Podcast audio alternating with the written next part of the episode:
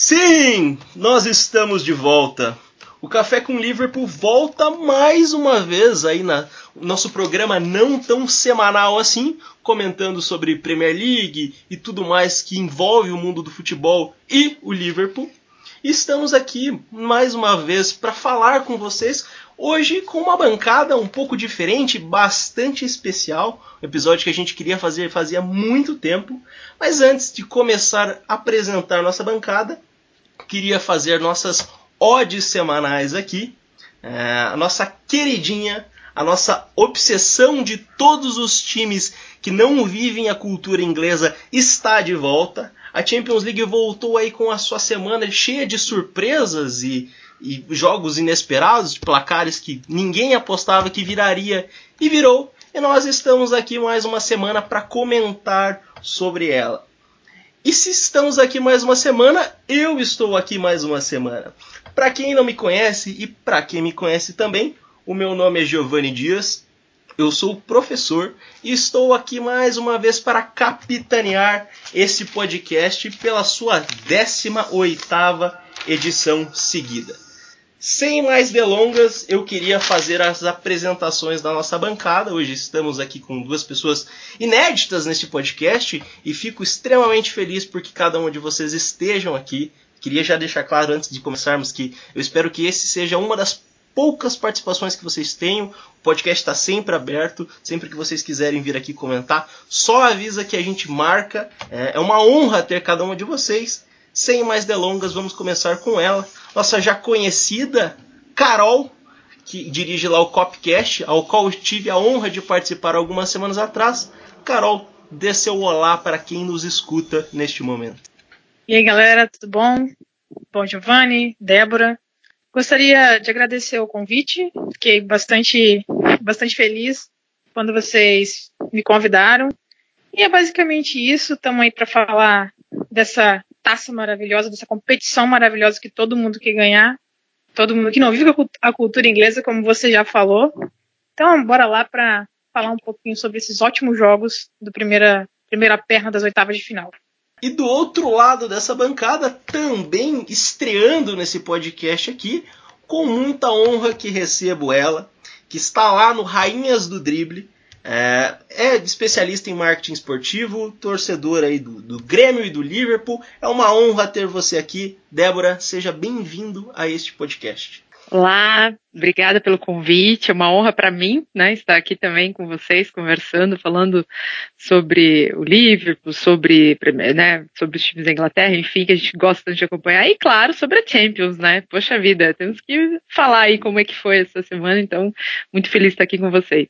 E já para estrear nesse podcast, vocês duas, a gente começa com um episódio mais raro do que ano bissexto, que acontece com a mesma frequência que a passagem do cometa Harley, uma semana que vamos aqui comentar sobre uma derrota do Liverpool, uma coisa que não vem acontecendo tantas vezes e a gente acaba se desacostumando. E quando ela finalmente acontece, o gosto é 30 vezes pior.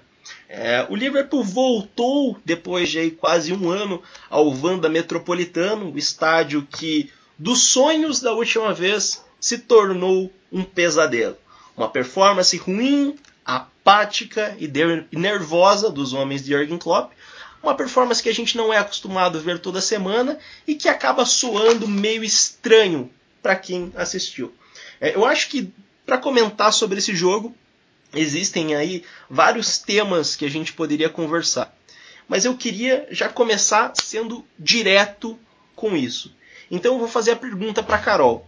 Carol, Liverpool jogando no Wanda Metropolitano, o que deu errado? Olha, Giovanni, eu acho mais fácil você perguntar o que, que deu certo, porque a quantidade de coisa que deu errado pro Liverpool nesse jogo foi um absurdo. Mas se eu tivesse que destacar um único ponto, que para mim foi o ponto crucial para o jogo tomar a forma que ele tomou, uh, foi tomar um gol bobo no início do jogo. Eu acho que esse foi principal, a principal coisa que deu errado para o Liverpool. Uh, o Liverpool começou um pouco desatento e exatamente depois de uma espanada do Van Dijk ali tentando cortar uma bola na área, a gente acabou cedendo o escanteio e tomou um gol de pura desatenção. Uh, um gol de escanteio que a gente não tomava há bastante tempo e nos dois últimos jogos nós tomamos o gol de escanteio, o que não vinha acontecendo com frequência.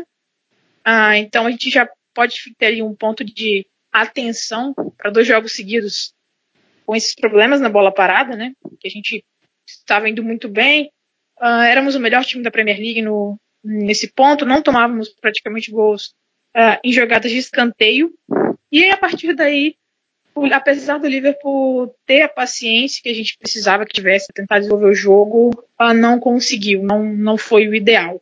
Uh, uma outra coisa que também, na minha opinião, não saiu como a gente gostaria, que deu errado, foi que a gente não foi nem um pouco efetivo com os nossos laterais.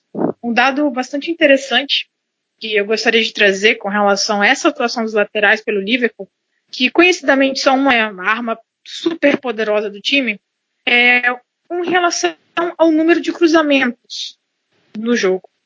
O Liverpool tentou 31 cruzamentos. Isso é bastante coisa. Uh, até para os nossos padrões é um, número considerável. E eu gostaria que vocês chutassem. Quantos vocês acreditam que a gente conseguiu acertar desses 31? Desses 31? Bem, eu, eu, eu não lembro de nenhuma finalização no gol. Aliás, não teve nenhuma finalização no gol, né? Mas eu acho que se a gente ganha por cabeça, acho que desses 31, se foram dois, eu acredito que seja muito. É, eu ia estar isso também. é, eu acho que vocês foram um pouquinho mais pessimistas, porque a gente acertou cinco cruzamentos apenas. Não que cinco seja bom comparado com dois que vocês chutaram, mas a impressão que vocês passaram, que vocês tiveram, perdão, é exatamente o que aconteceu no jogo. O Liverpool foi extremamente pouco efetivo nos cruzamentos. A bola não chegou legal na área. A gente não cons conseguiu utilizar bem os nossos laterais. Foram inúmeros cruzamentos bloqueados, cruzamentos errados. Enfim, a nossa melhor jogada do tipo foi um cruzamento do Joe Gomes. Pasme. Porque todo mundo critica o Joe Gomes, que ele não consegue atuar tão bem de lateral. E o nosso melhor cruzamento foi exatamente quando ele foi à frente ficou ali perto do bico direito da área do nosso ataque, colocou uma bola maravilhosa para o Salah, mas infelizmente a gente não conseguiu finalizar. É, teve também, eu acho que um pouco de pilha que o nosso time pegou, especialmente o Mané. Eu achei o Mané extremamente nervoso. Uh, tomou um cartão, uma jogada que ele se desentendeu ali com o Versalhes, acabou deixando o braço. Enfim, eu acho que falar o que deu de errado é, é tanta coisa que eu acho que até deixo para Débora falar porque eu sei que vai ter muita coisa ainda pela frente. E sobre essa questão de o que deu certo e deu errado, é, assim que acabou o jogo, a gente teve muitas discussões, vi muitas discussões sobre a questão de foi méritos totais do Atlético, foram é, desméritos do time do Klopp. Então eu faço essa pergunta para Débora. Analisando aí o que, né, o que a Carol falou, eu queria perguntar da seguinte maneira: o Liverpool, de todas as estatísticas que teve, a que mais impressiona é que a gente saiu de campo sem dar um chute no gol, algo que para os padrões que esse time vem jogando é uma coisa completamente impensável. Então, anular o Liverpool dessa maneira foi méritos totais do Atlético ou foi uma parte de incompetência nossa, principalmente aí do trio de ataque que não jogou bem dentro desse jogo? Olha, eu vejo mais como méritos do Atlético e eu vou te dizer o porquê que eu seria mérito. Se a gente lembrar o que o Renan Lodge jogou inclusive foi o melhor né, jogador da partida, eleito melhor, e, e a meu ver, inclusive foi realmente, é, eu acho que não foi só o mérito dele conseguir bloquear os nossos, uh, o nosso ataque, é, bloquear o nosso meio, né, a, a, parte criativa, mas também o mérito do que, do quanto jogou o Lodge e mais alguns outros jogadores, mas principalmente ele. Né? É, então, assim, é, eu, eu, vejo com mais mérito deles, e é uma das coisas que o Simeone faz de melhor, né? Que é a questão de postar o seu time na parte defensiva mesmo. É, então, eu vejo mais nesse sentido, até porque o time do Liverpool acabou não criando. É, seria, a gente poderia ter algum mérito, alguma é, algum item positivo se a gente tivesse visto algumas cria, é, criações mesmo, ou como você falou, chutes a gol que não teve, né? Os chutes assim mais certeiros, efetivos, enfim, é, a gente não teve essa parte criativa tão forte. O Mané muito abaixo, inclusive nos, dois, nos três últimos jogos, os dois, né, ele fez o gol no, no último jogo da Premier League, mas é, em termos de criação dele, do que a gente precisa, do que o Liverpool precisa dele, na Champions, nesse jogo contra o Atlético, eu acho que ele realmente também sentiu um pouco, a, é, não é a, a pressão, mas ele sentiu um peso de que ele talvez tivesse que criar mais, é, e muito também essa questão da gente é, não ter, como a Carol falou, a, os laterais, né? Então, assim, eu vejo, a gente foi bloqueado também pelos, pelos, pelos nossos laterais. É, então, eu vejo muito mais mérito do, Atlético mesmo do que é, é, erros do Liverpool. Dentro desse cenário que onde se o time não correspondeu dentro de campo o que vem fazendo ao longo do, dos tempos, a performance do Klopp, especialmente nesse jogo, não foi das melhores. Três substituições bastante questionáveis ali, que geraram bastante discussões. Eu queria perguntar para Carol, é, o como você acha que as substituições do Klopp influenciaram no resultado do jogo e o que você acha que ele poderia ter feito de melhor com o que tinha para aquele jogo? Olha, Giovanni, é, eu vou começar da última substituição para a primeira, porque eu acho que é o mais fácil da questão de entender o que aconteceu. O Henderson a gente não tem o que discutir, ele saiu lesionado, então, apesar dele provavelmente ter sido um dos melhores, se não o melhor jogador do Liverpool nesse jogo, uh, ele acabou tendo que sair. A substituição do Salah, particularmente, eu não entendi. Uh, depois que ele tirou o Mané por conta do cartão, e como eu já falei, eu achei que o Mané estava pilhado demais estava sendo alvo até de muitas reclamações de jogadores do Atlético, uh, tentando forçar um segundo amarelo. Então eu acho que depois que o Mané saiu, que para mim foi entendível, eu não entendi e não consigo achar uma justificativa plausível para a substituição do Salah.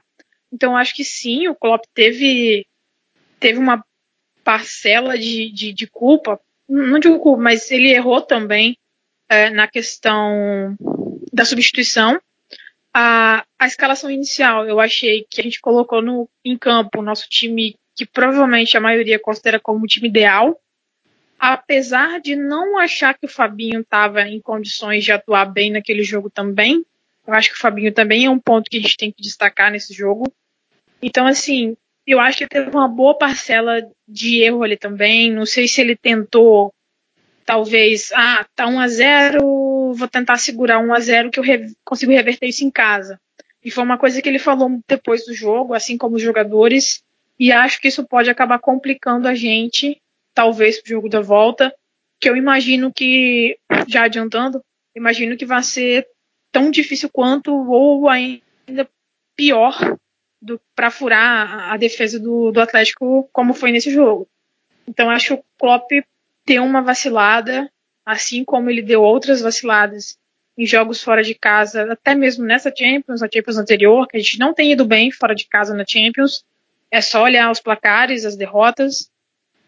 A gente só conseguiu se, ser superior a times muito mais fracos que a gente quando a gente não jogou no Anfield. Então fica um alerta para essas atuações do Liverpool e como o Klopp monta e orienta o time para esses jogos mais complicados fora de casa.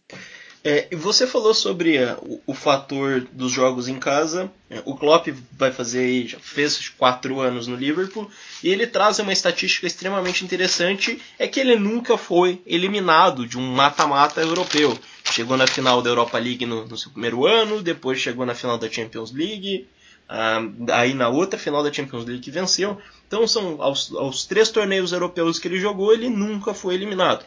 E grande parte disso vem do poder do Liverpool dentro de casa. É uma das grandes fortalezas europeias, é um lugar onde o time perde muito dificilmente.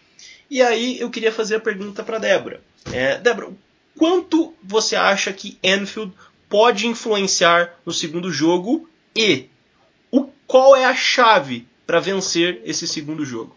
Bom, eu acho que influencia, uh, vai influenciar total, totalmente, né? Consegue trazer aí esse fator é, casa muito bem, não só pelos números, mas pelo que representa mesmo, né? Eu acho que a gente é, o Liverpool, a torcida do Liverpool tem isso de muito forte. Nesse o ano passado a gente viu. É, na Premier League a gente vê muito isso e, e, a gente vê também assim os últimos jogos do Liverpool é, da, na Premier League, na Premier League também fora de casa ou mesmo dentro não tem sido também assim tão, é, tão mesmo ganhando não tem sido tão convincentes, né? Haja visto o último jogo aí com o West Ham, né, que acabou virando o jogo, enfim. Então, e o Anfield traz esse fator, né, para o lado muito positivo. É, e o que eu acho que uh, o Klopp vai ter que acert, tentar acertar, e, e, eu acho que o, a gente vai ganhar é, em termos de, de, da parte ofensiva e, e, de jogo mesmo, é ali eu creio que os nossos laterais vão uh, se destacar mais. Eu acho que em Enfield isso traz é, o, o Arnold, né, com certeza, e o Robertson também, enfim, a gente traz eles muito mais para o jogo. Né, o Enfield traz eles muito mais para o jogo, e não só eles, toda a equipe, todo o Klopp, enfim, acho que ele vai, ele vai é, utilizar disso, com certeza, e ele faz isso muito bem no lado né, de chamar essa responsabilidade e chamar os jogadores é, para tentar, para o jogo mesmo, né, para o sangue, assim, né, é, para a postura dentro de campo, principalmente, né, porque o que a gente viu também, eu não sei se, se vocês concordam, é uma postura na Champions ali contra o Atlético um pouco diferente, assim, uma é, alguns brigando, até como eu concordo com a Carol quando ele falou do, do, da substituição do Salah, o Salah era uns poucos que estavam brigando, mas também a bola não chegava muito nele, enfim. É, e aí ele tirou, sacou o Salah, né? Então, assim, também não entendi muito, mas tinham outros que estavam, de certa forma, é, é, como é que eu posso dizer, não apáticos, mas talvez assustados, não sei nem dizer qual a palavra. E no Anfield eu tenho certeza que isso não vai acontecer. No Anfield, se toma um gol, eu tenho certeza que eles conseguem é, reverter a situação muito mais rápido, como a gente já viu, né, no, no próprio Premier League ou em outros jogos de Champions. Então, é, eu creio que o fator ali, casa, é, nossa, é de super, suma importância para a gente conseguir, para o Liverpool conseguir seguir em frente aí na Champions. E se a gente fala aí sobre o fator casa, de, que é sem dúvida um dos grandes fatores que impulsionam o Liverpool durante esses, esses últimos anos, a gente tem que dar o braço a torcer e falar sobre o fator casa do Wanda Metropolitano, é, o Simeone, após a, o final do jogo, ele falou que talvez tenha sido a melhor atmosfera que ele viu em 10 anos. E a torcida do Atlético realmente fez a diferença. É, de, de, desde antes do jogo, quando teve a recepção ao time, é, seja no, nos minutos que iniciaram, onde eles fizeram uma festa bastante bonita. E não é fácil você ser torcedor de um time que joga com a bola 20% do tempo dentro de casa. É, exige um jogo de paciência, exige você saber controlar suas emoções. E a torcida do Atlético fez isso, empurrou o seu time. E, e aí a gente brinca que, que, que o Simeone tipo, é, é um cara que é, é, é, meio espatalhafoso de, certa maneira. Ele chama a torcida e ele briga e ele faz, mas o, o fator caso do Atlético foi muito importante. Então eu acho que, assim como eles fizeram lá, é, usando até a própria frase do Klopp, bem-vindos a Anfield, o jogo não acabou ainda.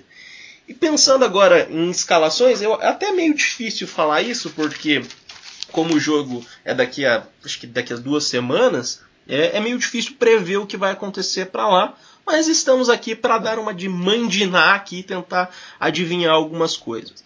Carol, levando em conta que o Atlético provavelmente vai vir extremamente fechado, se não mais, é, a gente tem o fator de que temos que empurrar da maneira que for.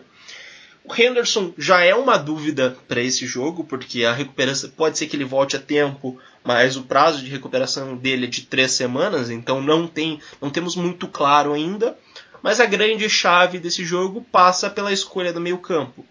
Nesse último jogo, o Keita não jogou bem contra o West Ham. Ele entrou, não, não fez uma grande partida, apesar de ah, as críticas a ele terem sido mais, muito mais cruéis do que deveriam ser e o, o, Chamberlain entrou e fez o que ele não conseguiu fazer contra o Atlético de Madrid. É, foi um, um, jogador que influenciou muito no jogo, foi um dos responsáveis pela vitória contra o West Ham, então a gente já começa a pensar no meio de campo é, para o jogo da volta.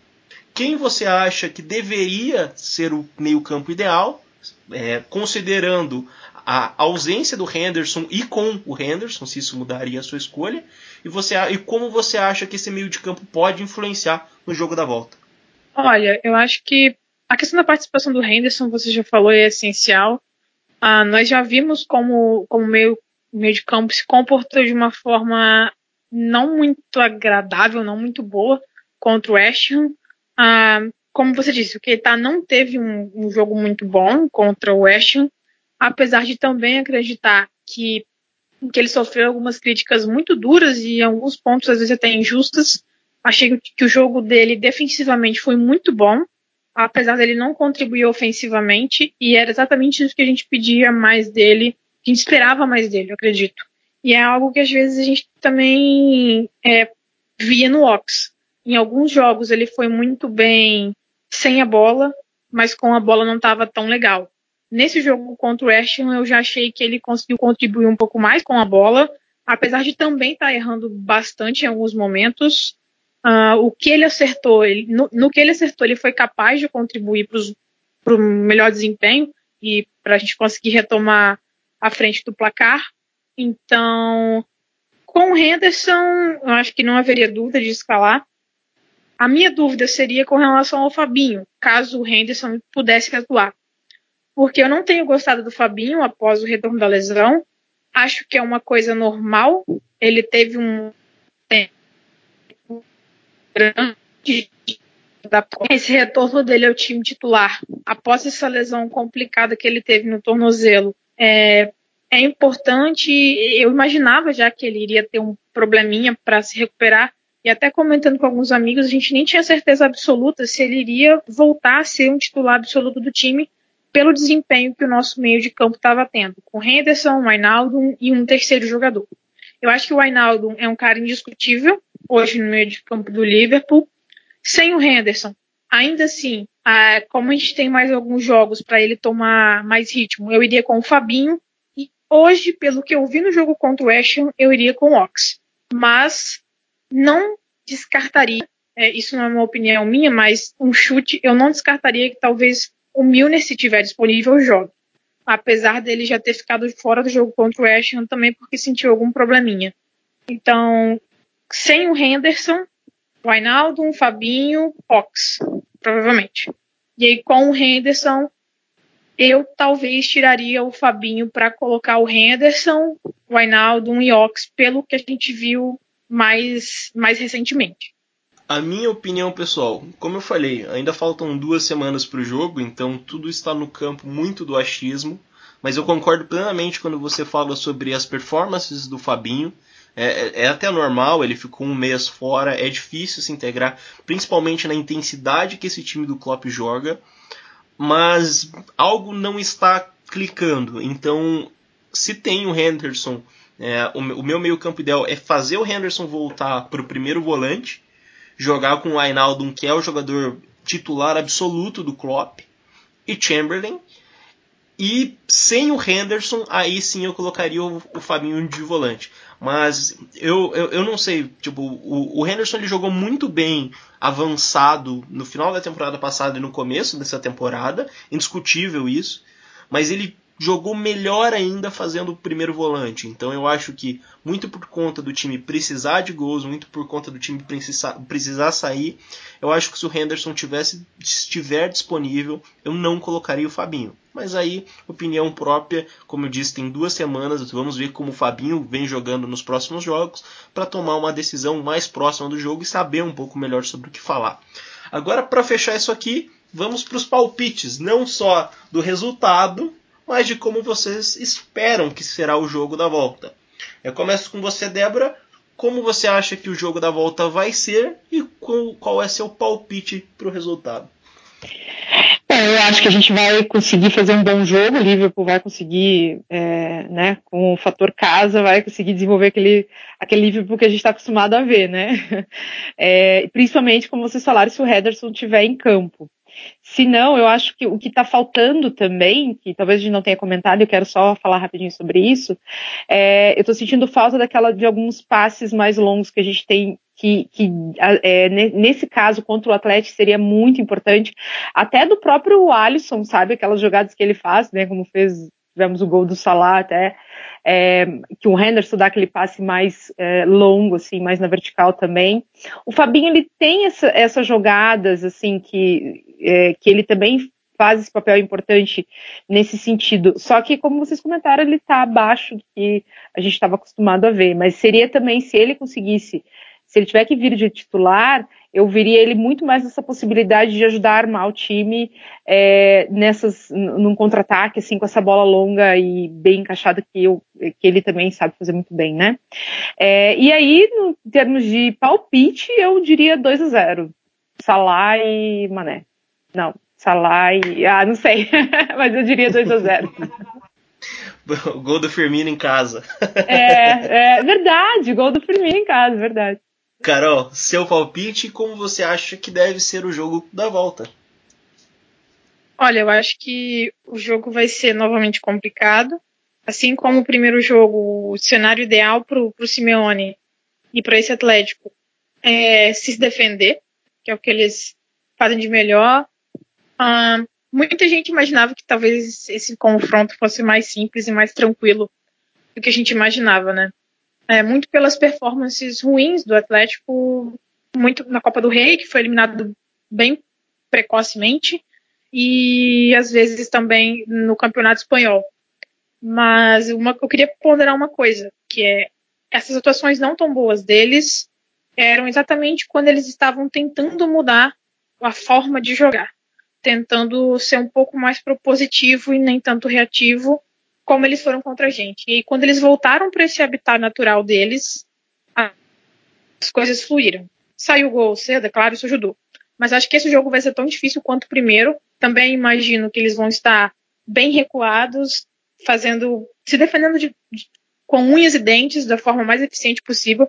Mas acredito que a gente vai ganhar. É, apesar de ter um pouquinho de medo dessa confiança na, em, em resolver as coisas em casa, por conta de como foi o primeiro jogo.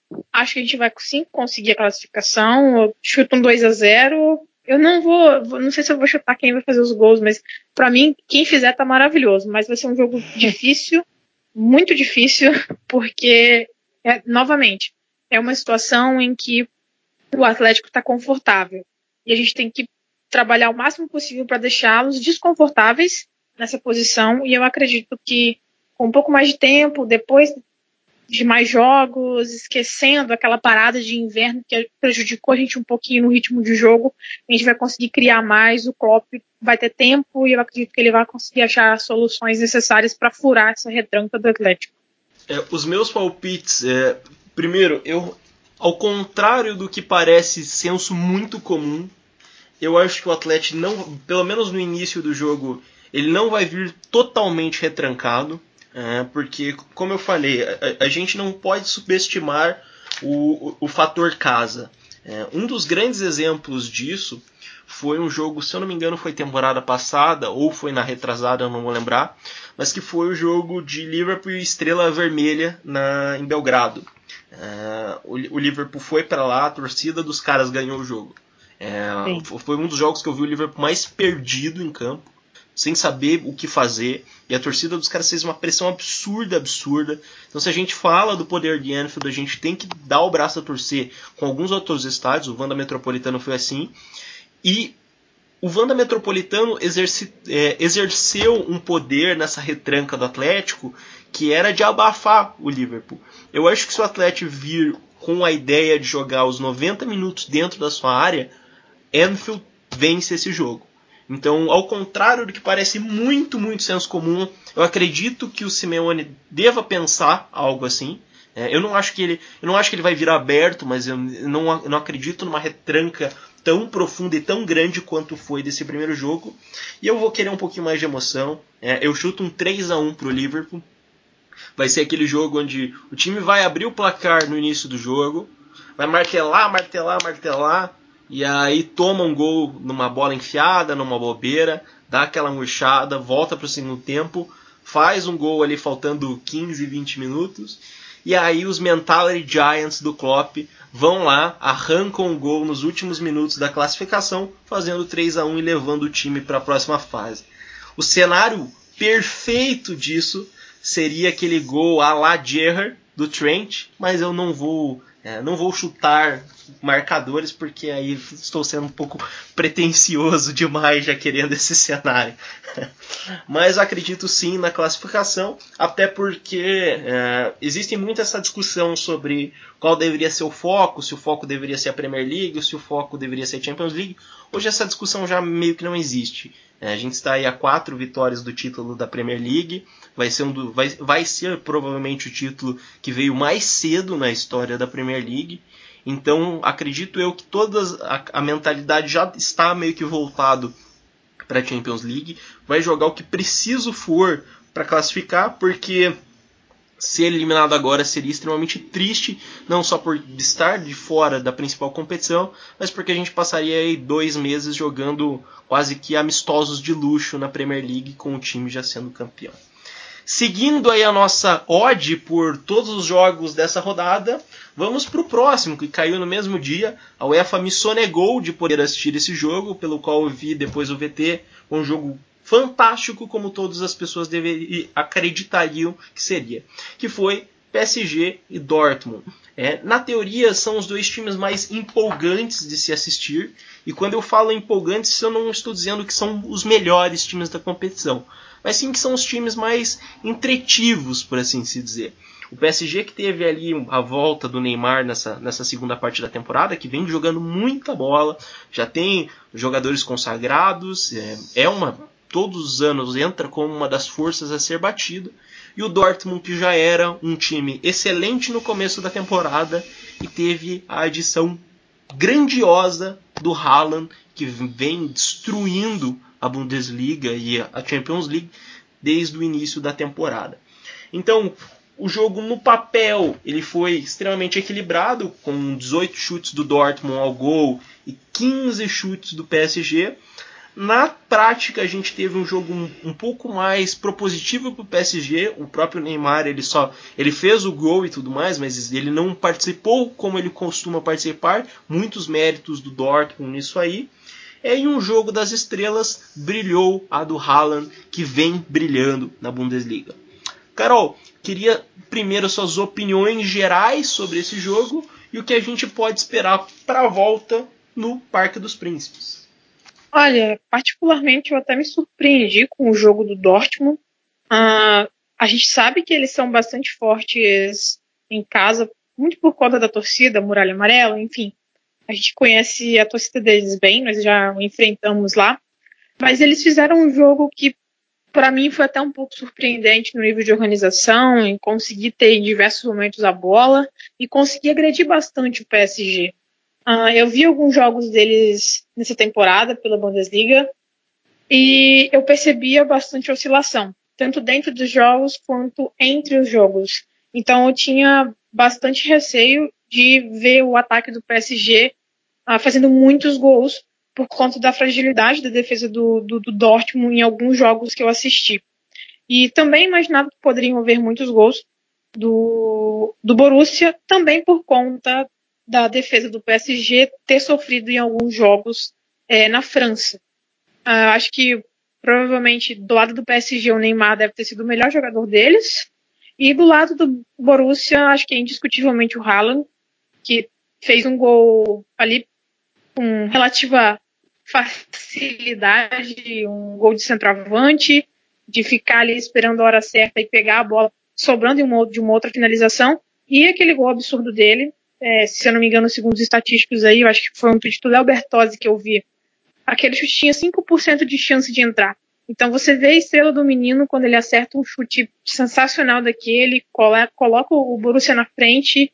E o que eu imagino para o próximo jogo é, desculpa a palavra, mas é um tiroteio. Eu imagino o PSG indo para cima, porque precisa do resultado, tá em casa, precisa dar uma resposta para a torcida por conta das, das recentes quedas na Champions League. E ao mesmo tempo, o, o Borussia tem um poder de contra-ataque bastante interessante. Eles têm o Sancho, eles têm o Haaland, que bateu uma velocidade absurda no jogo. Então eu acho que vai ser um jogo de muitos, muitos, muitos gols na volta lá no Parque dos Príncipes. É, você falou sobre o Haaland, eu queria trazer para cá uma discussão que eu falei alguns dias atrás no, lá no nosso Twitter, no Café com Liverpool. Se você não segue o momento AdSense aqui, é o arroba Café com LFC. É, eu falei lá e acredito eu que dividiu muitas opiniões, porque teve pessoas que concordaram comigo e teve pessoas que discordaram muito dessa opinião. Eu queria saber a, a opinião da Débora sobre o seguinte tema. A gente vem falando do Haaland que teve uma ascensão meteórica nessa temporada, com todos os méritos possíveis. Ele destruiu na primeira parte da temporada é, no Salzburg, na, na Bundesliga Áustria. É, jogou muita bola na fase de grupos da, da Champions League, já quase chegando a 10, acredito que chegou a 10 gols na, na, Champions League nesse momento, e é o jogador que o mundo todo está parando para ver.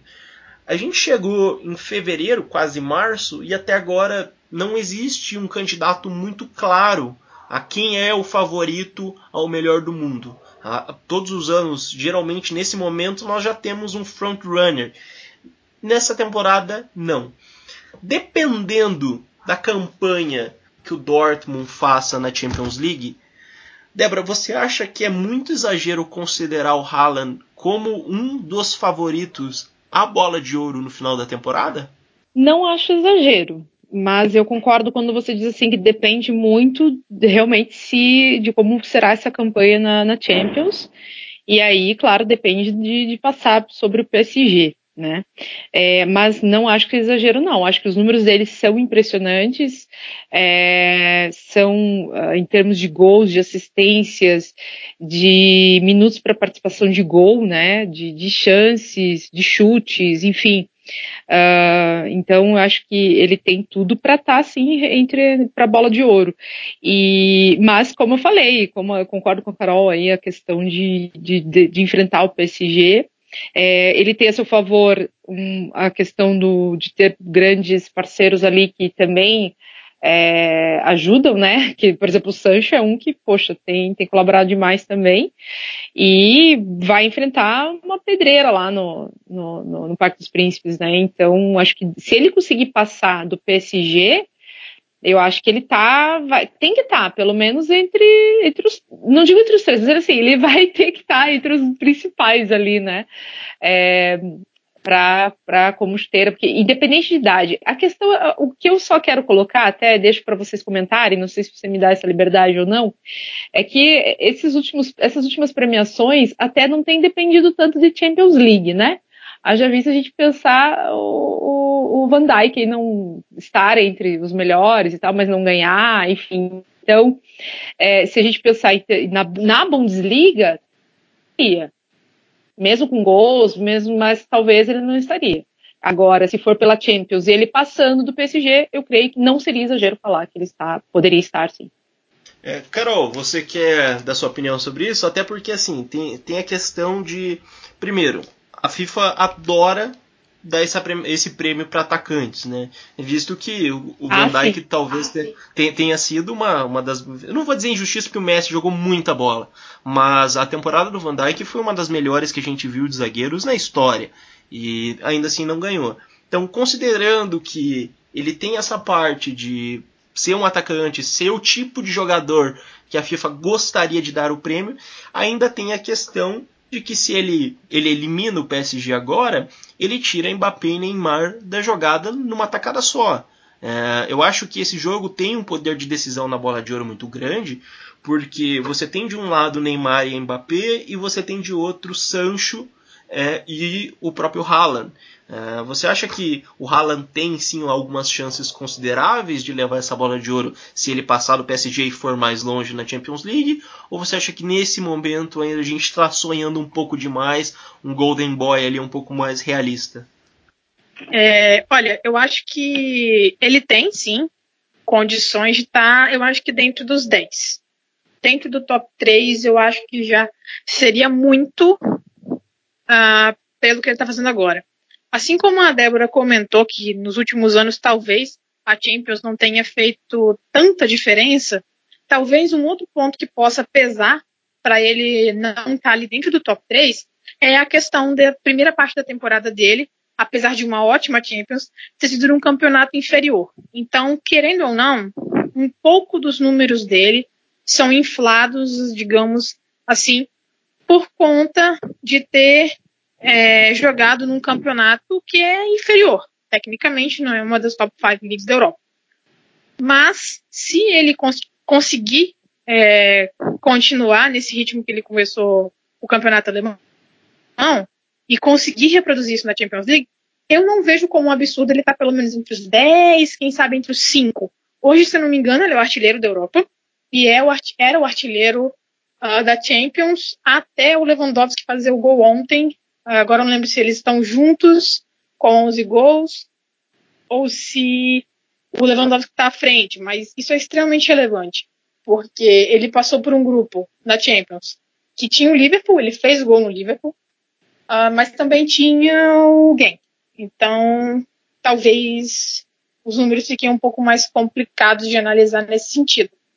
Acho que um Golden Boy é praticamente certo para ele.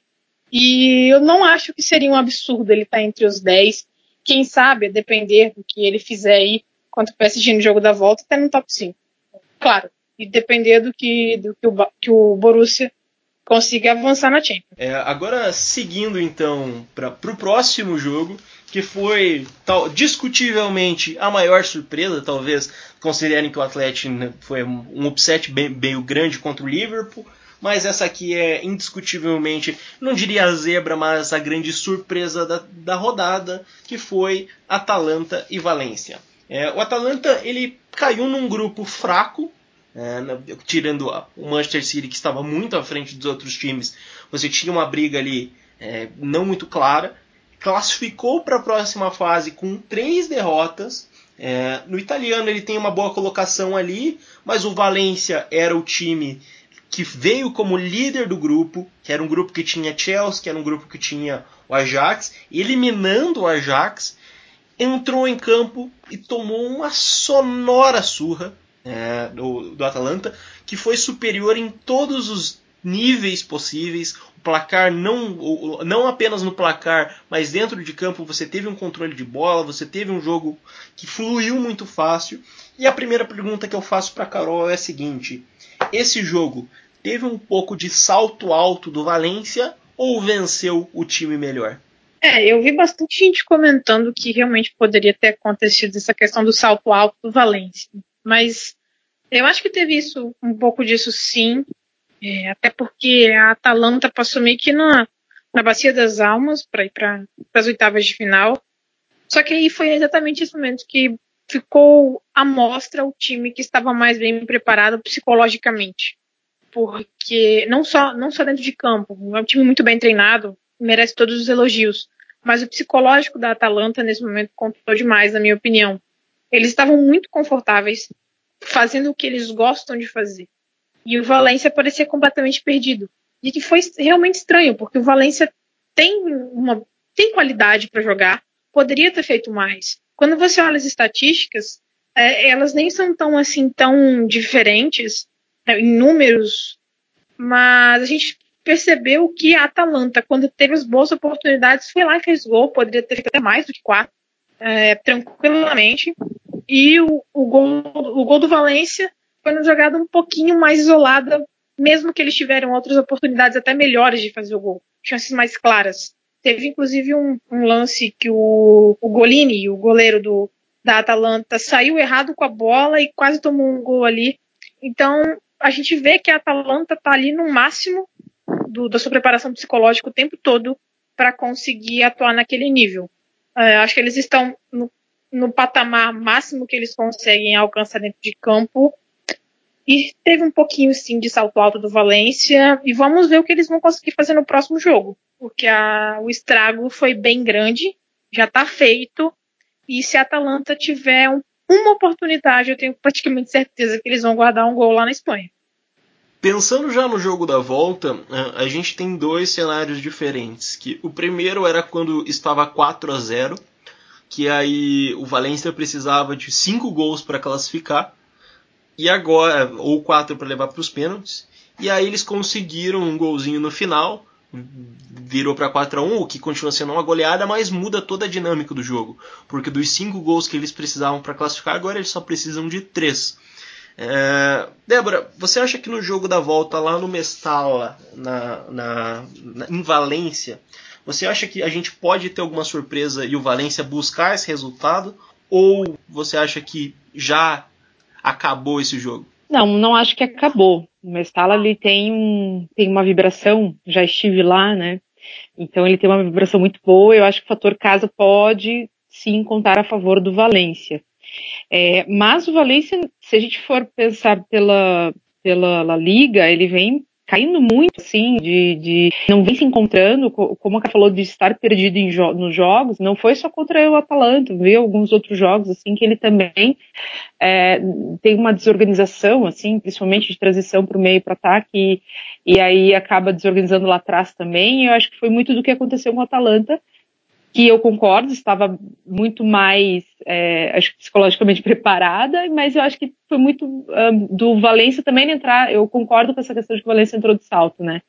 É, não assisti todo o jogo, mas o pouco que eu assisti, eu consegui, eu achei que foi isso, sim, aí acabou tomando os gols, e por sorte, ou talvez por no final precisava, correu atrás e conseguiu é, marcar esse gol que, claro, diminuiu aí a né, a, a, desvantagem. Então eu acho que não é impossível o Valência conseguir é, marcar os gols e de repente até quem sabe uma remontada em cima aí, né? Por que não? O Mestalha ele tem essa vibração boa sim. Mas o Atalanta do jeito que vem e do jeito que foi o jogo e propôs o jogo, é, organiz, bem organizado, inclusive, é, também acho, acaba marcando um gol e se marcar no início do jogo e, e marcar por, por primeiro, aí já era. Aí o Valência não consegue, pelo que vem mostrando nos jogos, em todos os outros jogos, o Valência não consegue se reerguer, não. É, esse, esse fator do psicológico é um fator que é, nunca pode ser ignorado, mas nesse jogo pesa muito mais para a Atalanta, né?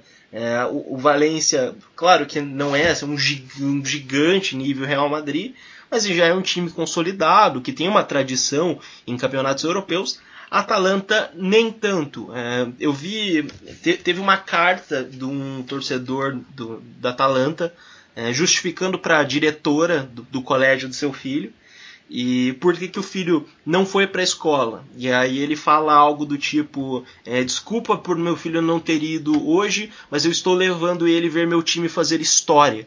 Então assim, aquele era um dos maiores jogos do, do, do tipo dos anos recentes da, da, história ali da, da Atalanta. Então tem todo aquele fator de esse é o jogo, esse é o nosso jogo que pesou muito e é como, como a Carol falou, foi psicológico lá em cima, entrar para ganhar em todas as bolas. E eu acho que o jogo da volta, a Atalanta joga por um, por um gol, né? Uh, não é impossível uma remontada, como vocês falaram, mas eu acho que, que a Atalanta não deve sair tanto para esse jogo. Provavelmente vem mais fechadinha, jogando por um gol ali. Mas se a gente aqui, principalmente do Café com Liverpool, pode, pode afirmar que uma vantagem de três gols na Champions League não significa muita coisa uhum. quando o time da casa já entrou achando que, que venceu, né? Passando para o próximo jogo, a gente vai para Leipzig e Tottenham. É, a gente teve ali os, os amigos do Timo Werner que vieram até Londres e voltam com uma vantagem extremamente grande para Leipzig essa vantagem que poderia ser maior se não fosse o goleiro do Tottenham, o Hugo Lloris, que salvou o time por várias vezes. Dentro desse jogo tem várias coisas que a gente pode discutir, mas a primeira que eu queria falar é o seguinte: o Tottenham da temporada passada veio com uma campanha histórica, com chegando até a final ali com, com o Pochettino. Pochettino foi demitido no começo da temporada, numa decisão extremamente controversa, principalmente entre os torcedores, que veio de uma janela extremamente boa. Mourinho veio, deu uma estabelecida no time, mas agora sofre talvez aí a sua derrota mais amarga, por assim se dizer. Depois perde para o Chelsea agora no final de semana. É, e eu queria saber o seguinte, Débora, até onde você acha que esse Tottenham do Mourinho pode ir? Olha, eu, eu sinceramente acho que não passa. É, o próximo jogo, né, vai ser é, fora de casa para o Tottenham, então É, e, e, do jeito que vem o Tottenham, os, os últimos jogos e, e, e, o estilo de jogo, enfim, é, não sei, a meu ver, posso estar sendo muito pessimista, mas eu acho que não, não vai passar não é, para frente, não vejo. Até porque assim, se a gente pegar nesse jogo, ele teve muito menos posse de bola, isso jogando em casa, muito menos chutes, uh, chutes mesmo, né, finalizações, o chutes a gol foi a mesma quantidade é, do Leipzig, é, então menos posse, menos precisão, é, o, o, o, jogo do Tottenham parece que não, não consegue evoluir, né, como, como foi do ano passado na outra temporada, tem alguns jogos que eles vão bem até na Premier League, se a gente for pensar, se a gente for ver, mas é, sempre numa última bola, num, num, último lance assim que nem é tanto do, do é, mérito do Tottenham, é mais erro do adversário. Então eu eu sinceramente acho que não passa do não vai passar para frente. E, e, pensando num longo, num longo prazo, assim, não só dentro da Champions League, até onde você acha que esse Tottenham do Mourinho consegue chegar? Você acha que ele consegue brigar por títulos ou você acha que ele vai ser condenado a um medianismo ali que ele já vem exercendo há várias temporadas na Europa? Olha, eu, eu não, não consigo te dizer agora, assim, como é que eu posso dizer? eu, assim, eu, eu sou meio suspeito porque o Mourinho não gosta tanto do, do jogo dele, assim, eu, eu gosto, eu respeito muito a história que ele tem, poxa, foi campeão né, tantas vezes, de Champions e tudo mais. Mas eu acho que no Tottenham ele ainda, ainda não conseguiu encontrar um, um ponto de equilíbrio onde ele consiga mostrar um jogo tão um jogo não bonito até porque não é tanta característica, característica dele mas sabe um ponto de equilíbrio assim não o, esse, essa é, esse é o jogo do Mourinho no Tottenham. Eu ainda não consegui ver isso claro também a gente pode dizer nossa ainda faz pouco tempo entre aspas que ele está no, né, no time ok. É, mas é, por isso que eu acho que ele vai ficar no meio de tabela, a não ser que a gente veja alguns outros times é, que, que, acabam jogando bem acabam nos últimos é, minutos entregando o jogo. A gente vê isso com o próprio, até, até com o próprio Liverpool tem acontecido em alguns momentos, né? A gente viu o West Ham aí mesmo, é, mas outros times que estão lá meio brigando por baixo e, e que de repente estão jogando bem, né? E, e, essa Premier League, assim, a gente está vendo assim, não tem jogo ganho, não tem jogo fácil, aliás, sempre é assim, mas esse ano está mais ainda. É, então, assim, não vejo o Tottenham, um, posso, como eu falei, estar sendo pessimista. Mas não há, é, ele, eu acho que ele vai ficar no meio da tabela e talvez até perca espaço para a próxima Champions. Eu acho que corre esse risco de, de chegar na final da temporada não classificando. E se a gente fala aí do, do, do Tottenham do Mourinho, o Leipzig parece ser um time que vem em opostos, em caminhos opostos. Um time novo, um time com grandes talentos, que está brigando pelo, pelo título da Bundesliga, dá um grande passo agora nesse primeiro jogo rumo à próxima Champions, mas a gente sabe que não só o Leipzig, mas ali os times da, da Red Bull, por assim se dizer, são os times que constantemente têm essa estigma de serem times formadores e que revendem os seus jogadores. Carol, eu queria saber de você o seguinte: o quanto a gente pode esperar desse Leipzig não só para essa temporada, mas como um todo. Você acha que eles montam uma base forte para as próximas temporadas ou a tendência é com a saída de jogadores, por exemplo, o Pamecano, que pode vir para a Premier League, o próprio Timo Werner, que se tudo der certo estaremos comemorando a contratação dele em breve. Mas você acha que é um time que pode ter um futuro estabelecido ou é um time que vai jogar tudo que tem essa temporada, tentar vencer e cair de rendimento para a próxima? Olha, eu acho que a partir do momento que o, que o Leipzig contratou o Nagelsmann, eles mudaram um pouco as ambições deles. Ah, acredito que eles vão continuar sendo mais formadores do, do que destino final, digamos assim. Mas eu acho que esse, eles vão conseguir é, segurar os jogadores um pouco mais de tempo. O Nagelsmann tem uma filosofia bastante interessante e ele foca em muitos jogadores mais jovens também. Como, por exemplo, a gente pode ver que o Ampadu, que era do Chelsea, é do Chelsea, na verdade, né? Está emprestado. O Angelinho foi para lá emprestado. Aí você tem Kunku, que veio, se eu não me engano, há um bom tempo do PSG, se eu não estou enganada. E aí você vê um cara como o Werner despontando exatamente muito por conta do toque do, do Nagelsmann e do quanto ele conseguiu fazer o jogador evoluir. É, eu acho que a questão deles conseguirem também captar jogadores é, de ligas menores, ou até com o próprio parceiro deles, que é o, o, o Salzburg, faz com que eles consigam manter um pouco mais a, a, a, regularidade. Não acho que eles vão virar protagonistas da Champions League. Acho que o máximo que eles vão conseguir ali é virar, virar um time que vai até as oitavas, quartas de final, mas acho que a partir daí já complica, complica um pouco, um pouco para eles. Se eles conseguirem se impor no campeonato alemão e conseguir ganhar o, a próxima, essa edição, próxima Bundesliga, talvez a mentalidade dos jogadores mude um pouquinho. É, se eles conseguirem captar mais talento também dentro da Alemanha e conseguir desenvolver esses jogadores. Eu acho que com o Nagelsmann é, eles dão um salto interessante, mas ainda não vejo eles como um time que é o destino final. Você viu o Werner querendo sair porque podem falar o que quiser. As entrevistas que o Werner está dando, ele está praticamente se jogando para cima do Liverpool. É, me compra, me compra, pelo amor de Deus. É, e você vê muitos jogadores que todo mundo fala de interesse. Tem o Pamecano, a gente já viu falar muito sobre o Konatê, o Aidara, que passou pelo Salzburg. É, esses dias, acho que saiu a, também a especulação do Forsberg no Tottenham, que o, que o Mourinho estava querendo ele. Eu já vi a especulação do Sabitzer. Então, eles revelando muito jogador sempre vão ser um alvo é, para alguns times de tentar ser a fonte de reforços. Com o Nagelsmann melhorou, mas eles ainda precisam de uma coisa diferente.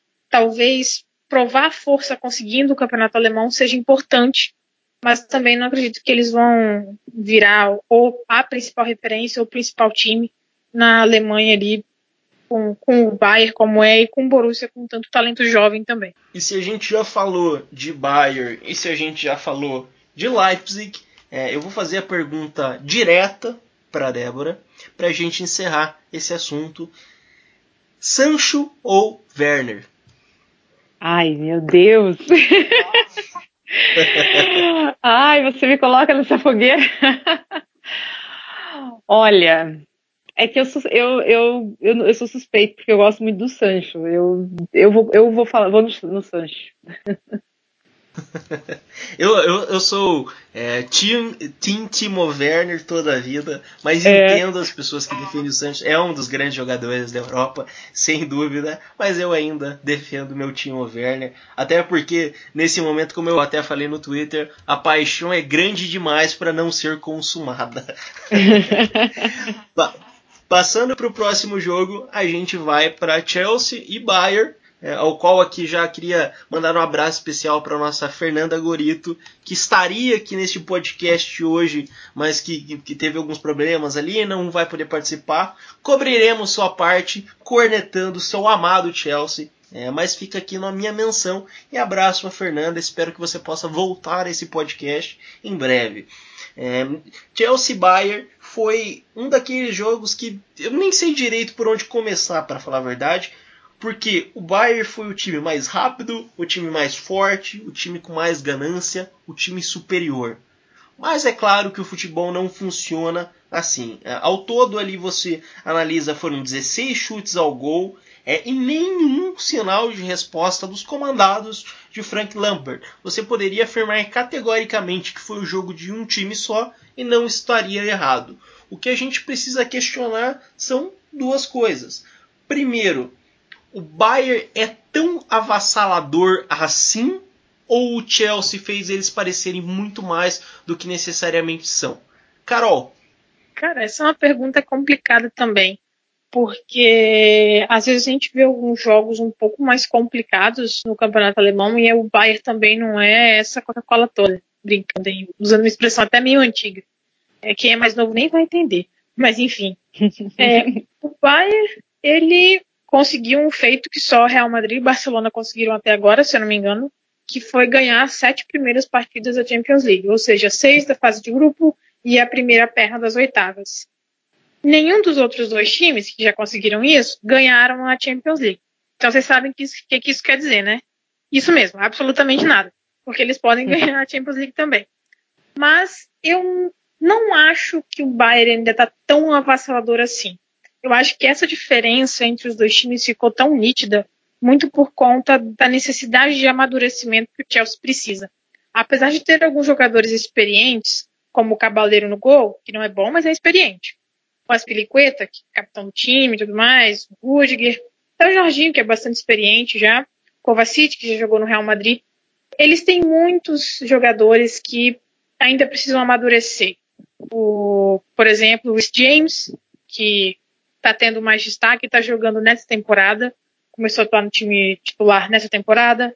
O, o Mason Mount, que acabou de voltar de empréstimo, empréstimo do Derby, a temporada passada ele estava com o lá. Mas ele acabou de chegar para voltar para o Chelsea, né? E ainda não é aquele titular absoluto também. O Barkley também é um jogador que precisa de amadurecer um pouquinho mais. O Giroud, apesar de ser um cara extremamente experiente, não é um cara que vai te corresponder tanto assim tecnicamente. É um time que está em formação, está em evolução, assim como o seu próprio treinador. Então, não dá para você é, pegar é, esse time do, do, do, Chelsea e imaginar que ele vai jogar tão bem assim contra um Bayern numa Champions League. Uh, apesar do, do Chelsea estar tá relativamente bem, até acima das expectativas na Premier League, para a Champions League ainda não é um momento para eles. Eu acho que essa disparidade de momentos dos times é bastante importante. E quando você pega o time do, do Bayern, você tem três jogadores que já ganharam a, a Champions League. Você tem o Neuer, o Boateng e o Miller, se eu não me engano. São esses três que, inclusive, o pessoal estava comentando, jogaram contra o Lampard quando eles jogaram na, em outras Champions League. Então, assim, esses caras são referências dentro do time, querendo ou não, e você tem jogadores de qualidade absurda, como, por exemplo, o Thiago Alcântara comandando o meio de campo do Bayern. Apesar do Jorginho, do Kovacic serem muito bons, o Thiago Alcântara é um cara de um nível absurdo. Você tem o Lewandowski que está num momento sensacional da temporada. É, acho que até a Débora comentou. É um cara que a gente deveria falar mais sobre ele. A gente às vezes não dá o, o devido respeito, não dá os holofotes que ele deveria ter, porque ele está tendo uma temporada sensacional. Então, acho que o nível entre os dois times é muito diferente. Talvez o Bayern não seja assim tão avassalador e seja um pouco mais também de, de necessidade de amadurecimento e rodagem para o time e para o elenco do Chelsea.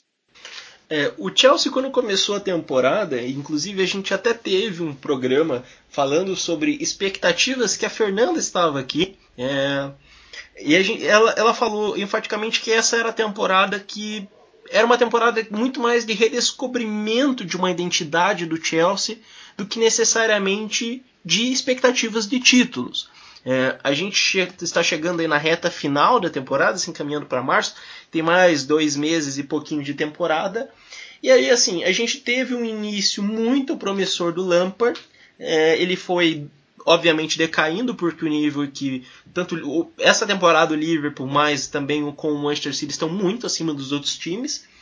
E aí a pergunta que fica é a seguinte: sem disputar o título da Premier League, né, sem disputar necessariamente os títulos das Copas, com uma eliminação precoce na Champions League, Débora, qual você acha que essa, quanto você acha que essa eliminação precoce tem de influência, vai ter de influência no trabalho do Lampard. Você acha que a diretoria é, não vai cobrar tanto assim porque era uma temporada que não se esperava muito dele? Ou você acha que a torcida do Chelsea, que é uma torcida que tem histórico de pressionar é, treinadores, apesar do Lampard ser um ídolo, já vai começar a cobrar resultados imediatos? Olha, eu acho que a torcida pode até é, na verdade, eu acho que a torcida não vai cobrar tanto. É, porque o que, que, eu penso, tá? É como, como a Carol comentou e como a Fernanda queria estar aqui com a gente, eu vi já ela comentando alguns é, em alguns tweets, enfim, é, não já, já haveria esse sentimento de que o Lampard viria para tentar ajeitar a casa, né? E tentar, e, e, não, não há essa questão de expectativa de, de, de busca de título e tudo mais. Eu acho que isso já estava um, claro, assim, para a maioria das pessoas, apesar que sempre tem os fanáticos, óbvio. Sempre tem, né? Os apaixonados que vão pensar em título e tal. E até, porque não, né? O Chelsea começou bem a temporada na Premier League, enfim, e foi caindo. É, a questão é a eliminação agora, né, da Champions League. Mas eu, como eu falei, eu acho que não vai haver uma certa pressão. Talvez pelo estilo, pelo formato de jogo, talvez uma pressão pela, pelas trocas que ele vem fazendo. Por exemplo, ele tirar, é, ele colocar o Pedro né, nesse jogo ali, alguns minutos, até foi quando ele tirou, se não me engano, ele tirou o Aspilicueta para colocar o Pedro. E aí foi quando saiu o, o terceiro gol do, do Bayern, né? Então, assim, eu não, não entendo assim, o que, que o Pedro poderia ajudar naquele, por mais que, que seja né, um atacante, enfim, mas assim, não, não entendi naquele momento que o Pedro seria uma diferença, a meu ver, né, óbvio.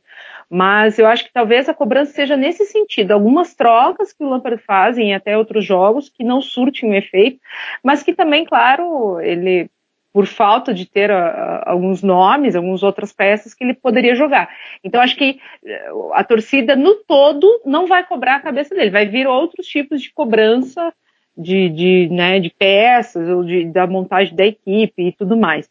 Com relação a, só para comentar essa questão do jogo em si, eu concordo com o que a Carol falou de que não é tanto um ótimo Bayern que a gente vê, né? Até porque, como a gente também já comentou, a Bundesliga não, não tem tanta essa competitividade como tem a Premier League, né? Ou outros uh, em termos de comparação.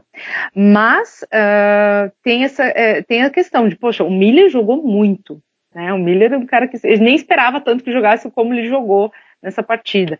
É, e outros jogadores mesmo do, do Thiago, enfim, outros jogadores ali do, do Bayern, o quanto jogaram. E aí, fazer os três gols, é, tendo o Marcos Alonso, o Chelsea perdeu o Marcos Alonso, né, que foi expulso, por um jogo da volta poder reverter isso, olha, o, o Lampard vai ter que rebolar um pouquinho para conseguir, eu acho, né? Mas tem algumas jogadas. O William, é, que, que, é um jogador assim que é, às vezes é muito contestado, mas também tem entrado em alguns jogos de Premier League e, e tem sido decisivo em alguns momentos. Fez algumas jogadas quando ele entrou agora no, no segundo tempo ali contra o Bayern, ele, ele tentou abrir o jogo. É, então, assim, é um nome que de repente se joga, só que depende muito, ele é muito, ele oscila demais, né? Então é complicado. Tem outros jogadores ali também. O, jo, o Jorginho vai bem, mas às vezes também é um jogador que oscila um pouco. Então, assim, é, eu acho que a, a contestação não vai ser de tirar ou não o Lampard. Eu acho que vai ser essa questão de esquema de jogo, até porque vem caindo na Premier League também, então vai ter que tentar dar uma segurada, tentar repensar como estruturar o time para segurar isso é, tendo em vista que vai ser difícil é, seguir na, na, Champions League. É, é o Klopp elevou tanto o, o nível desse Liverpool que até a piada de que a Bundesliga era a Farmers League a gente está perdendo. Porque se você olhar essa temporada, a Bundesliga que está sendo bastante competitiva e olhar para a Premier League, a gente tem aquele choque de realidade. De que afinal de contas, nós somos os fazendeiros e eles estavam certos todos esse tempo. Mas ok, acontece. É longe de mim reclamar de falta de competitividade quando é meu time que está vencendo. Quando é os outros times, aí é outra coisa. É, seguindo para o próximo jogo, a gente vai para Napoli e Barcelona, que foi o jogo no mesmo horário de Chelsea Bayern ontem. E o Barcelona já entrou em campo tentando fazer valer aquela máxima de que você não pode entregar uma liderança se você não tiver a liderança. Pensando nisso, o Napoli foi lá e abriu o placar com um belo gol do Mertens e o empate do Barcelona só veio no segundo tempo com o gol do Antoine Griezmann. É, o que chama atenção nesse jogo É, apesar, apesar do empate, que todo mundo acreditava que o Barcelona venceria, mas nós torcedores do Liverpool temos uma propriedade muito grande em explicar o quão difícil é jogar no São Paulo. É um dos estádios mais hostis de toda a Europa. É, mas o que chama a grande atenção nesse jogo não foi o placar em si, mas foi a maneira que o Barcelona se postou dentro de campo. Terminou o jogo com quase 70% de posse de bola e apenas dois chutes ao gol, sendo um deles o gol. Messi praticamente anulado em campo, o time com uma falta de repertório ofensivo muito grande para queimar a boca daqueles torcedores que falavam que o Luiz Soares já estava velho, que precisava procurar outro atacante e tudo mais. O time caiu de qualidade de maneira absurda ofensivamente, sem o pistoleiro no ataque. E a pergunta que eu queria fazer sobre esse jogo é justamente isso. Né? O Barcelona vem de uma crise de lesões muito grande, mas sem dúvida delas, a maior delas, o maior desfalque é o próprio Soares. Carol, o quanto você acha que o Barcelona perde sem o Luizito em campo e existe atualmente alguma possibilidade de potencializar esse ataque que não vem jogando bem? O Barcelona perde boa parte do que do que pode ser um auxílio ao Messi quando perde o Suárez. É, o Griezmann chegou e não emplacou, não, apesar do gol, não não está sendo aquela coisa legal de assistir não não tá legal de ver, não, na minha opinião, não encaixou e muito dificilmente vai funcionar. É, e quando você vê que é basicamente o Messi tentando fazer tudo, tendo que passar por três, quatro, cinco jogadores e não tá rolando, é você vê a falta de, de um elenco de apoio. Falta o time jogar de forma coletiva. É até estranho falar o time de forma coletiva, mas é isso o Barcelona ultimamente tem se fiado muito e joga a bola no Messi que vai resolver. Contra o Liverpool, por exemplo, é, na temporada passada, o primeiro gol foi exatamente do Soares, numa jogada que não envolveu diretamente o Messi, mas o Soares estava ali, bem posicionado, infiltrando para fazer o gol. Quando você olha para frente do ataque do Barcelona, você vê um time extremamente desfalcado, tendo que apelar para jogador da base que é o caso do Ansu Fati, e os outros jogadores que poderiam estar ali atuando agora, como opção, por conta das lesões, você vê caras de meio e de ataque que foram simplesmente emprestados, sabe-se lá por quê. Então, assim, o Soares está fazendo uma falta absurda e eu acho que até concordo com um pouco do que o Busquets falou após o jogo. O planejamento foi terrível, o planejamento foi muito mal feito. Uh, não dá para você contar que o Soares não vai machucar. Se eu não me engano, não é a primeira vez que ele está desfalcando o time, é, seja por uma lesão mais simples, seja por uma lesão mais complicada, é, mas você não pode contar com certeza absoluta que esse cara vai estar tá ali já tendo a idade que ele tem. Apesar dele ser um cara extremamente importante, que a gente vê como ele é importante agora quando ele faz falta no time, é, foi um erro muito grande, muito grande em não se planejar melhor. E aí os caras precisam contratar o Bright White em uma transferência de urgência, como aconteceu é, ali esses dias atrás, gerou até polêmica. É muito falta de planejamento, eles precisam urgentemente contratar alguém para ajudar ali na frente, para tentar repor o Soares, tentar ajudar, porque apesar de contratar o Griezmann, não rolou, não tá legal, e a gente vê como isso, como tá isso em campo. Apesar do gol do Griezmann, falta muito, muito, muito apoio ao Messi, porque ele não consegue resolver sempre tudo sozinho. Existe uma máxima no futebol de que nunca descarte um time que tem Lionel Messi em seu elenco. O Messi é, é, é o grande fator de desequilíbrio eu até brinquei várias vezes de que é, atualmente o Barcelona é o Swansea com os maiores jogadores da história do futebol, porque sem ele o time simplesmente morre. Mas existe um consenso não só entre torcedores do Barcelona, mas uh, pessoas que assistem o futebol em geral, de que este ano o Barcelona está ali correndo por fora. Né? Todos os anos eles entram como dos favoritos esse ano não parece que tanto. Você olha, eles tiveram é, dificuldades com o Napoli agora, vem tendo dificuldades com os jogos é, dentro do, da, da Liga e até algumas eliminações em Copas inexplicáveis. Eu queria saber o seguinte, é, Débora, até onde você acha que esse Barcelona consegue ir? E se a gente pode estar subestimando esse time ou é a realidade mesmo de que eles não conseguirão ir muito longe pensando em títulos da, da Champions League, por exemplo? Olha, eu acho que a gente não pode subestimar realmente um time que tem Messi e principalmente o Barcelona, né? A camisa e tudo mais. E principalmente pensando que o jogo de volta será lá, né? Será no Camp Nou. Então, acho que a gente não tem, não pode subestimar. Porém, é, uh, o, que eu, o que eu até comentei no Twitter, assim, tá estranho, né? O time do Barcelona quando pega assim eh, esses times ou também quando pega um time mais fechado, ou dependendo de como está, ele demora a desenvolver o jogo, demora a se encontrar e, e acaba que nos últimos jogos assim ele está estranho, como eu comento. Assim. É, não sei se tem alguma coisa além e aí a gente teve essas questões extra-campo e que parece que de certa forma está impactando, pode ser uma visão minha, não sei se vocês vão concordar com isso, mas parece que tem alguma coisa além, assim, não, sabe? Não, não, parece que seja só dentro de campo uh, o problema. Mas sim, dentro de campo, é, o time não se encontrou com o Grismo também, eu concordo com o que a Carol falou. Rakitic muito abaixo há alguns jogos já, e nesse jogo principalmente. É, o Busquets também no primeiro tempo achei que achei que ele, eu esperava um pouco mais. Se não me engano, até ele ganhou como melhor jogador da partida. Não lembro se foi, é, se não me engano, foi ele. Mas eu até me surpreendeu, assim, porque é, tirando a, a, a, bola que ele né, deu para o gol também, que o lançamento foi dele para o Semedo cruzar e o gol do, do Griezmann. É, é, fora isso, acho, acho que o Barcelona espera mais dele, a gente espera mais dele também, né? De, de criar, de ajudar na, na, formação. Mas eu acho que o Barcelona, o problema maior, no meu ver, do Barcelona é a falta dos laterais. É, de, da, da, desse jogo vertical, da triangulação e tudo mais. A falta, o Jorge Alba faz uma falta grande também, além do Soares, é, essa questão de não ter o Alba é, é jogando, né? Tá lesionado.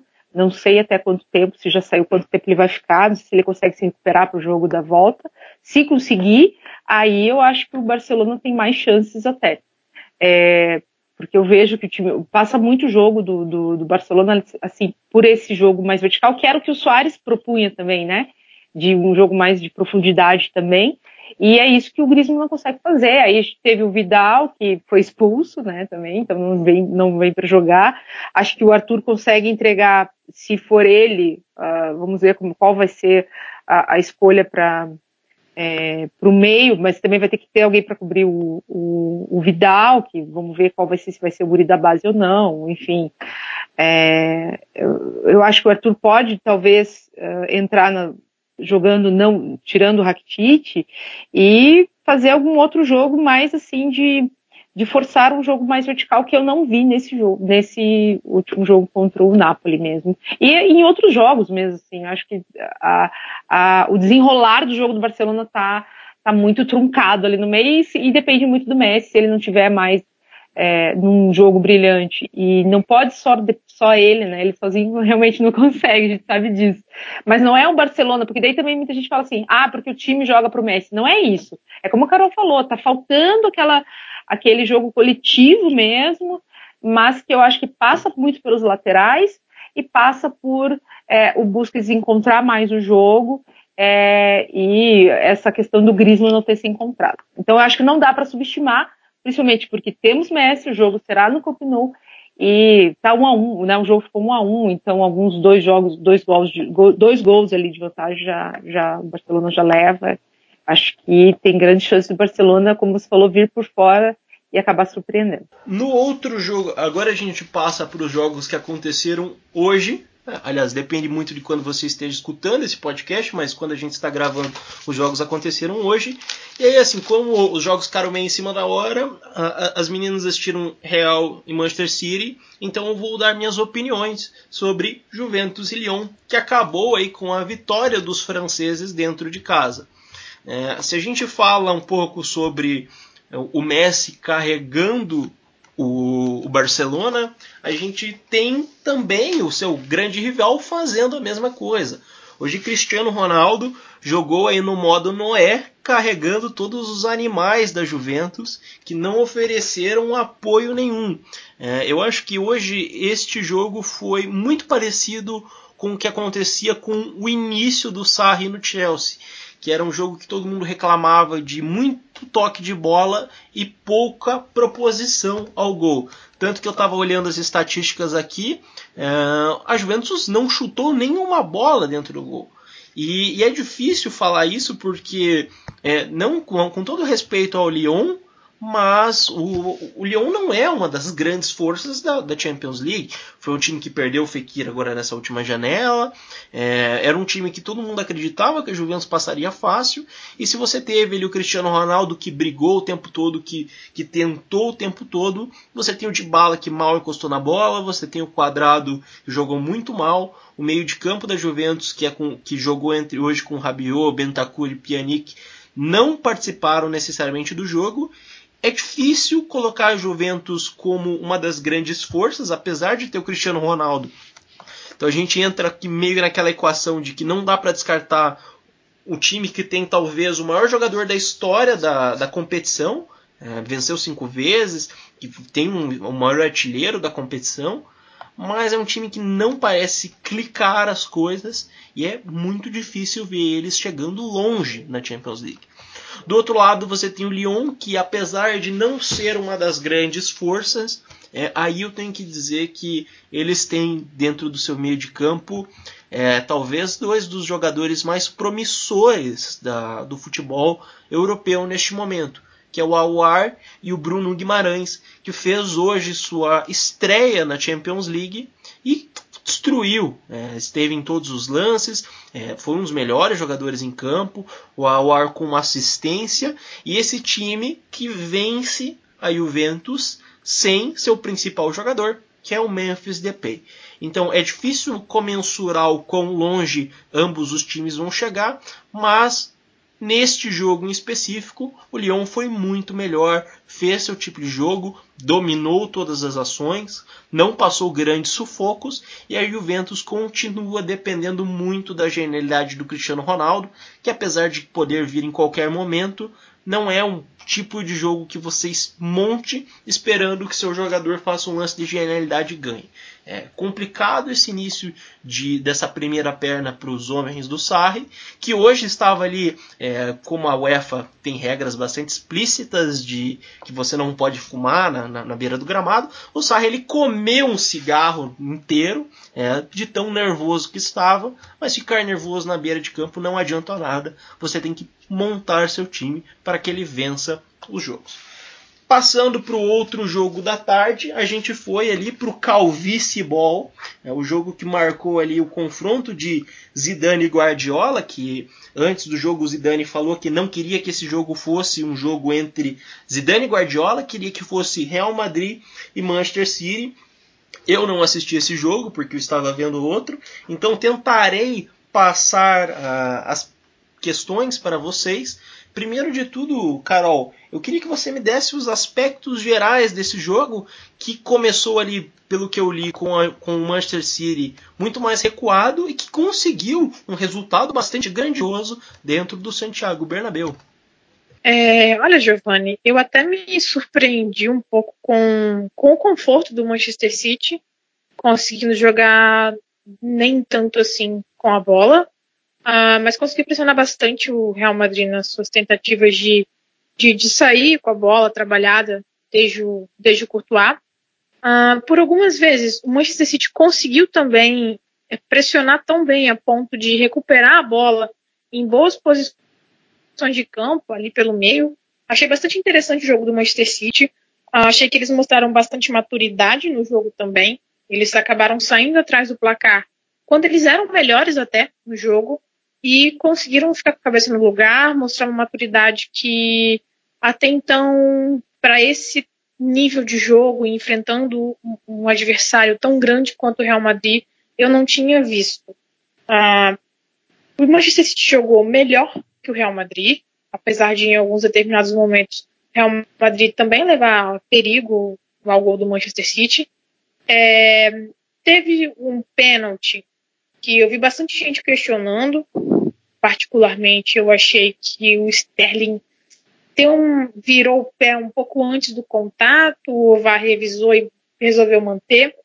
O outro gol também, que foi do Gabriel Jesus, ah, muita gente reclamando de falta.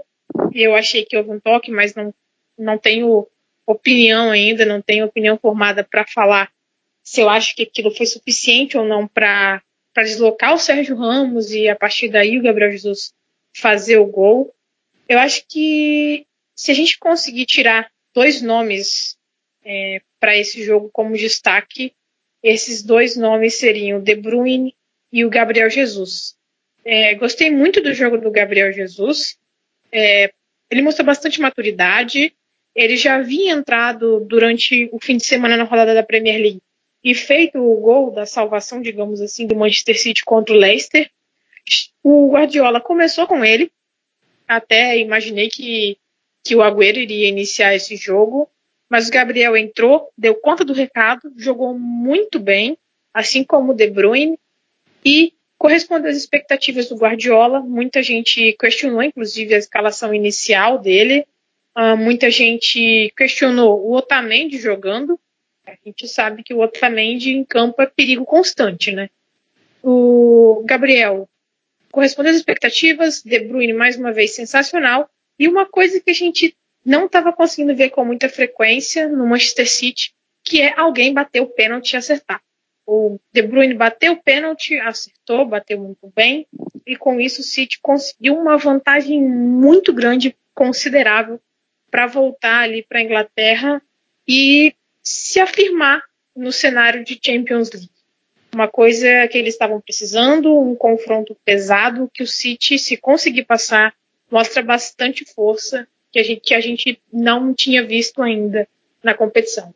É, a primeira coisa, eu já queria começar falando que você falou sobre as decisões de arbitragem questionáveis contra o Real Madrid.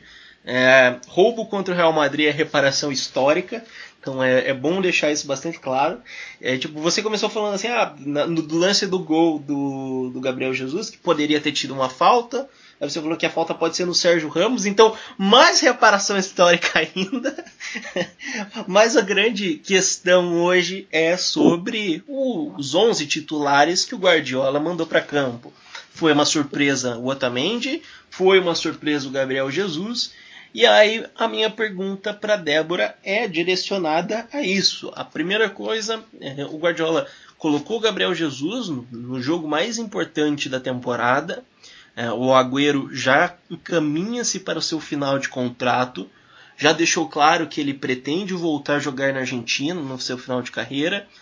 Isso pode ser um indício de que o Manchester City já está pensando na vida pós-Agüero, que é o maior jogador da história do Manchester City. E a segunda coisa é sobre essa escalação da zaga. Você já tinha o Otamendi, que já não é um primor técnico sendo titular, o time ainda perdeu o Laporte, que vem sendo nos últimos anos talvez o jogador ao lado do De Bruyne, o jogador mais importante do Manchester City.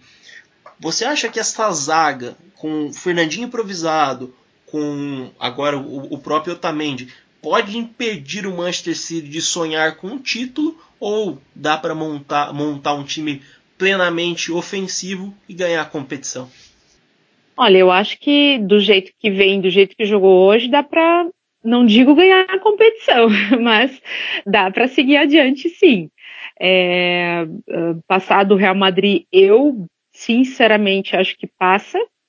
É, não, não digo fácil, vai ser um jogo difícil, jogo de volta também, mas pelo jogo que foi hoje, o, o City realmente jogou muito mais, e aí a gente pode falar, concordo com a Carol, tipo, De Bruyne, o Jesus jogou muito bem, inclusive taticamente, não foi só pela questão dos gols, mas ele ajudando na recuperação da bola e, e seguindo em frente, e eu acho que o Gabriel Jesus vem mostrando até na Premier League uma, né, uma, um amadurecimento, assim, de, de jogo, de, de tudo, assim, de postura, e, e isso está tá ajudando o City a, a, a, conseguir evoluir e conseguir, é, inclusive essa questão do Agüero, né, de, de, de, ter colocado, digamos, o Agüero agora no, no, banco, e claro, tem essa questão de contrato, enfim. Mas se o, se o City conseguisse, nesse mesmo jogo, como foi hoje, eu diria até que foi me surpreendeu também no sentido de que nos últimos jogos da Premier League não jogou como jogou hoje, talvez por essas mudanças até, então por isso que eu acho que, que sim, o, o City consegue se, se é, reforçando, seguir com essa mesma pegada do jogo de hoje, porque se a gente pensar nos outros jogos que foi inclusive que o Gabriel Jesus salvou ali e ganhou do Leicester, é, o City não estava tão bem para se tivesse jogado como jogou, não estava, não ganharia hoje, eu acho. Né? E também tem essa questão do, do, do pênalti ali também, que talvez não, né, não tenha sido, enfim, ou é, teve a expulsão do Ramos, né? Mas ok, já estava ali, o gol já tinha, já estava 2 a 1 um. é, Talvez o Zidane também ali no jogo mexeu, não digo errado, mas mexeu talvez tarde, né? De, eu acho que eu teria é, é tirado o Modric antes até do que ele tirou. É, enfim, mas eu acho que o City tem grande chance sim de, de seguir em frente aí com esse time, é, se conseguir manter essa pegada do jogo de hoje mesmo. Tem aí algumas perguntas sobre esse jogo e eu vou tentar ser breve porque nosso podcast já ficou bastante longo, mas não que isso seja um problema, foi uma excelente conversa. A primeira de todas aqui é do Nemuels, ele pergunta é, o seguinte: a UEFA deveria considerar a eliminação de Real Madrid e Manchester City só pelo bem da humanidade? E aí ele pediu para mandar um abraço para a avó dele com um trocadilho. Não vou mandar abraço para sua avó. E eu responderia essa questão. É, poderia, mas eu já estou pedindo demais da UEFA, porque a gente teve nas últimas semanas não só o Manchester City suspenso pelas próximas duas temporadas, como também uma expulsão do Sérgio Ramos. Então, aí eu já vou estar tá pedindo demais, então estou ok com as pessoas passando. A segunda pergunta vem lá do nosso correspondente de Londres, o Marco Rigotti. Marco, queremos você aqui nesse podcast quando você tiver a oportunidade. Eu queria perguntar para Carol. Ele falou o seguinte: o fenômeno social da expulsão do Ramos contra o City, dando a possibilidade da gente ranquear nossos desgostos.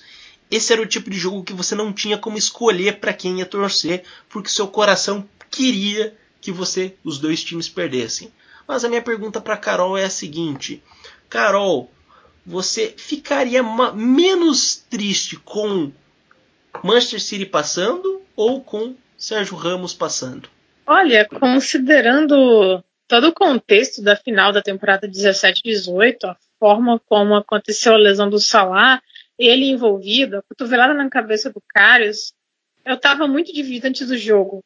Mas eu vou confessar que eu fiquei bem satisfeita quando eu vi a expulsão do Sérgio Ramos e com o fato dele também estar é, tá envolvido no, em um dos gols, meio que falhando, não sei se falhando é a palavra correta, mas reclamando de empurrão e esquecendo um pouco de jogar bola. Então eu acho que ver o Sérgio Ramos e o Real Madrid fora também é muito bom. Não gostaria que o City passasse, mas já que eu tenho que escolher entre dois males, o menor, que daqui a pouco o City cai também. Até porque os jogadores do Manchester City hoje passando demonstraram um grande desconhecimento sobre a cultura inglesa. Inclusive, sugiro que nosso arroba e nosso Manchester Brasil tenha uma conversa séria com os jogadores, porque é inadmissível eles desconhecerem tanto a sua própria cultura. É inaceitável isso. E a próxima pergunta, e a nossa última pergunta, vem do André BK. E eu queria passar essa pergunta para Débora. Ele pergunta o seguinte: qual treinador tem mais chances de fazer um implante capilar? Zidane ou o Guardiola? Ai, meu Deus do céu, será que eu entendo de implante? Quem você Olha, consegue imaginar com cabelo? Imaginar com implante com cabelo. Eu acho que o Guardiola. Porque, se não me engano, aí vamos tentar lembrar. O Zidane ficou careca muito antes do que o Guardiola. Olha, posso estar enganada, mas se não me engano, o Zidane já é, ficou né, careca realmente muito antes. Então daí não tem como, mesmo né, só com um implante, enfim, mas ele já está mais acostumado. O Pepe Guardiola tinha ali um, né, um, um cabelo assim, perdeu agora nos últimos tempos. eu acredito eu que quando o, o Guardiola ele só vai fazer um implante capilar o dia que o Klopp raspar a cabeça, porque aí vai ser inaceitável para ele perder o posto. Já, já perdeu o posto de melhor treinador careca pro Mourinho, mas aí o dia que ele tiver que ver o Klopp careca vai ser o dia que ele provavelmente ou fará um implante ou colocará uma peruca. Inclusive, entre todos os treinadores possíveis, é bom deixar registrado aqui que o melhor implante capilar de todos é do Antônio Conte. Se vocês quiserem dar, dar, uma pesquisada depois, ele quando ele era jogador, ele tinha uma calvície muito ruim. E aí ele foi ressurgiu o cabelo para todos os lados. Inclusive, Shaqiri também está nessa jornada. Passamos por todos os dias. Consigo imaginar Pepe Guardiola fazendo seu melhor cabelo sunshine daqui a alguns anos na Premier League. Pra, por hoje é só isso. A gente conseguiu discutir todos os jogos possíveis num podcast que ficou longo, mas extremamente frutífero. E antes de encerrar, eu passo a palavra primeiro para Carol. Carol, queria agradecer plenamente. Muito bom ter finalmente você nesse podcast. Espero que você seja figura frequente por aqui. É, nós gostamos muito do, trabalho, do seu trabalho lá no Copcast e muito legal conversar com você aqui. Seja muito bem-vinda sua mensagem final para as pessoas que nos escutam. Olha, eu que agradeço a participação, o convite. É, fiquei muito feliz quando recebi a mensagem lá no, lá no Twitter. Acompanho o podcast de vocês, naturalmente, como torcedora do Liverpool. Uh, então é sempre legal a gente estar tá aqui conversando né, sobre, sobre a Champions League, atual campeão. A gente sempre gosta de falar. Sempre que a gente consegue falar sobre a Champions, a gente dá um jeitinho até de arrumar o assunto onde não existe. É, novamente gostaria de agradecer a você, a conversa maravilhosa também com a Débora. Um prazer estar aqui com ela, conhecê-la também. E estamos à disposição sempre. Caso alguém queira ler falando alguma merda lá no Twitter, vocês me encontram no arroba carolvago12, carol com C, só para deixar claro. E, claro, também lá no Copcast. É, Giovanni já participou, a gente também espera que ele participe mais vezes. É um prazer estar aqui com vocês e a gente se vê aí na, na próxima oportunidade. Muito obrigado, Carol. Agora passo a palavra a Débora, que chegou não faz muito tempo no nosso Twitter, mas já a gente seguiu ali.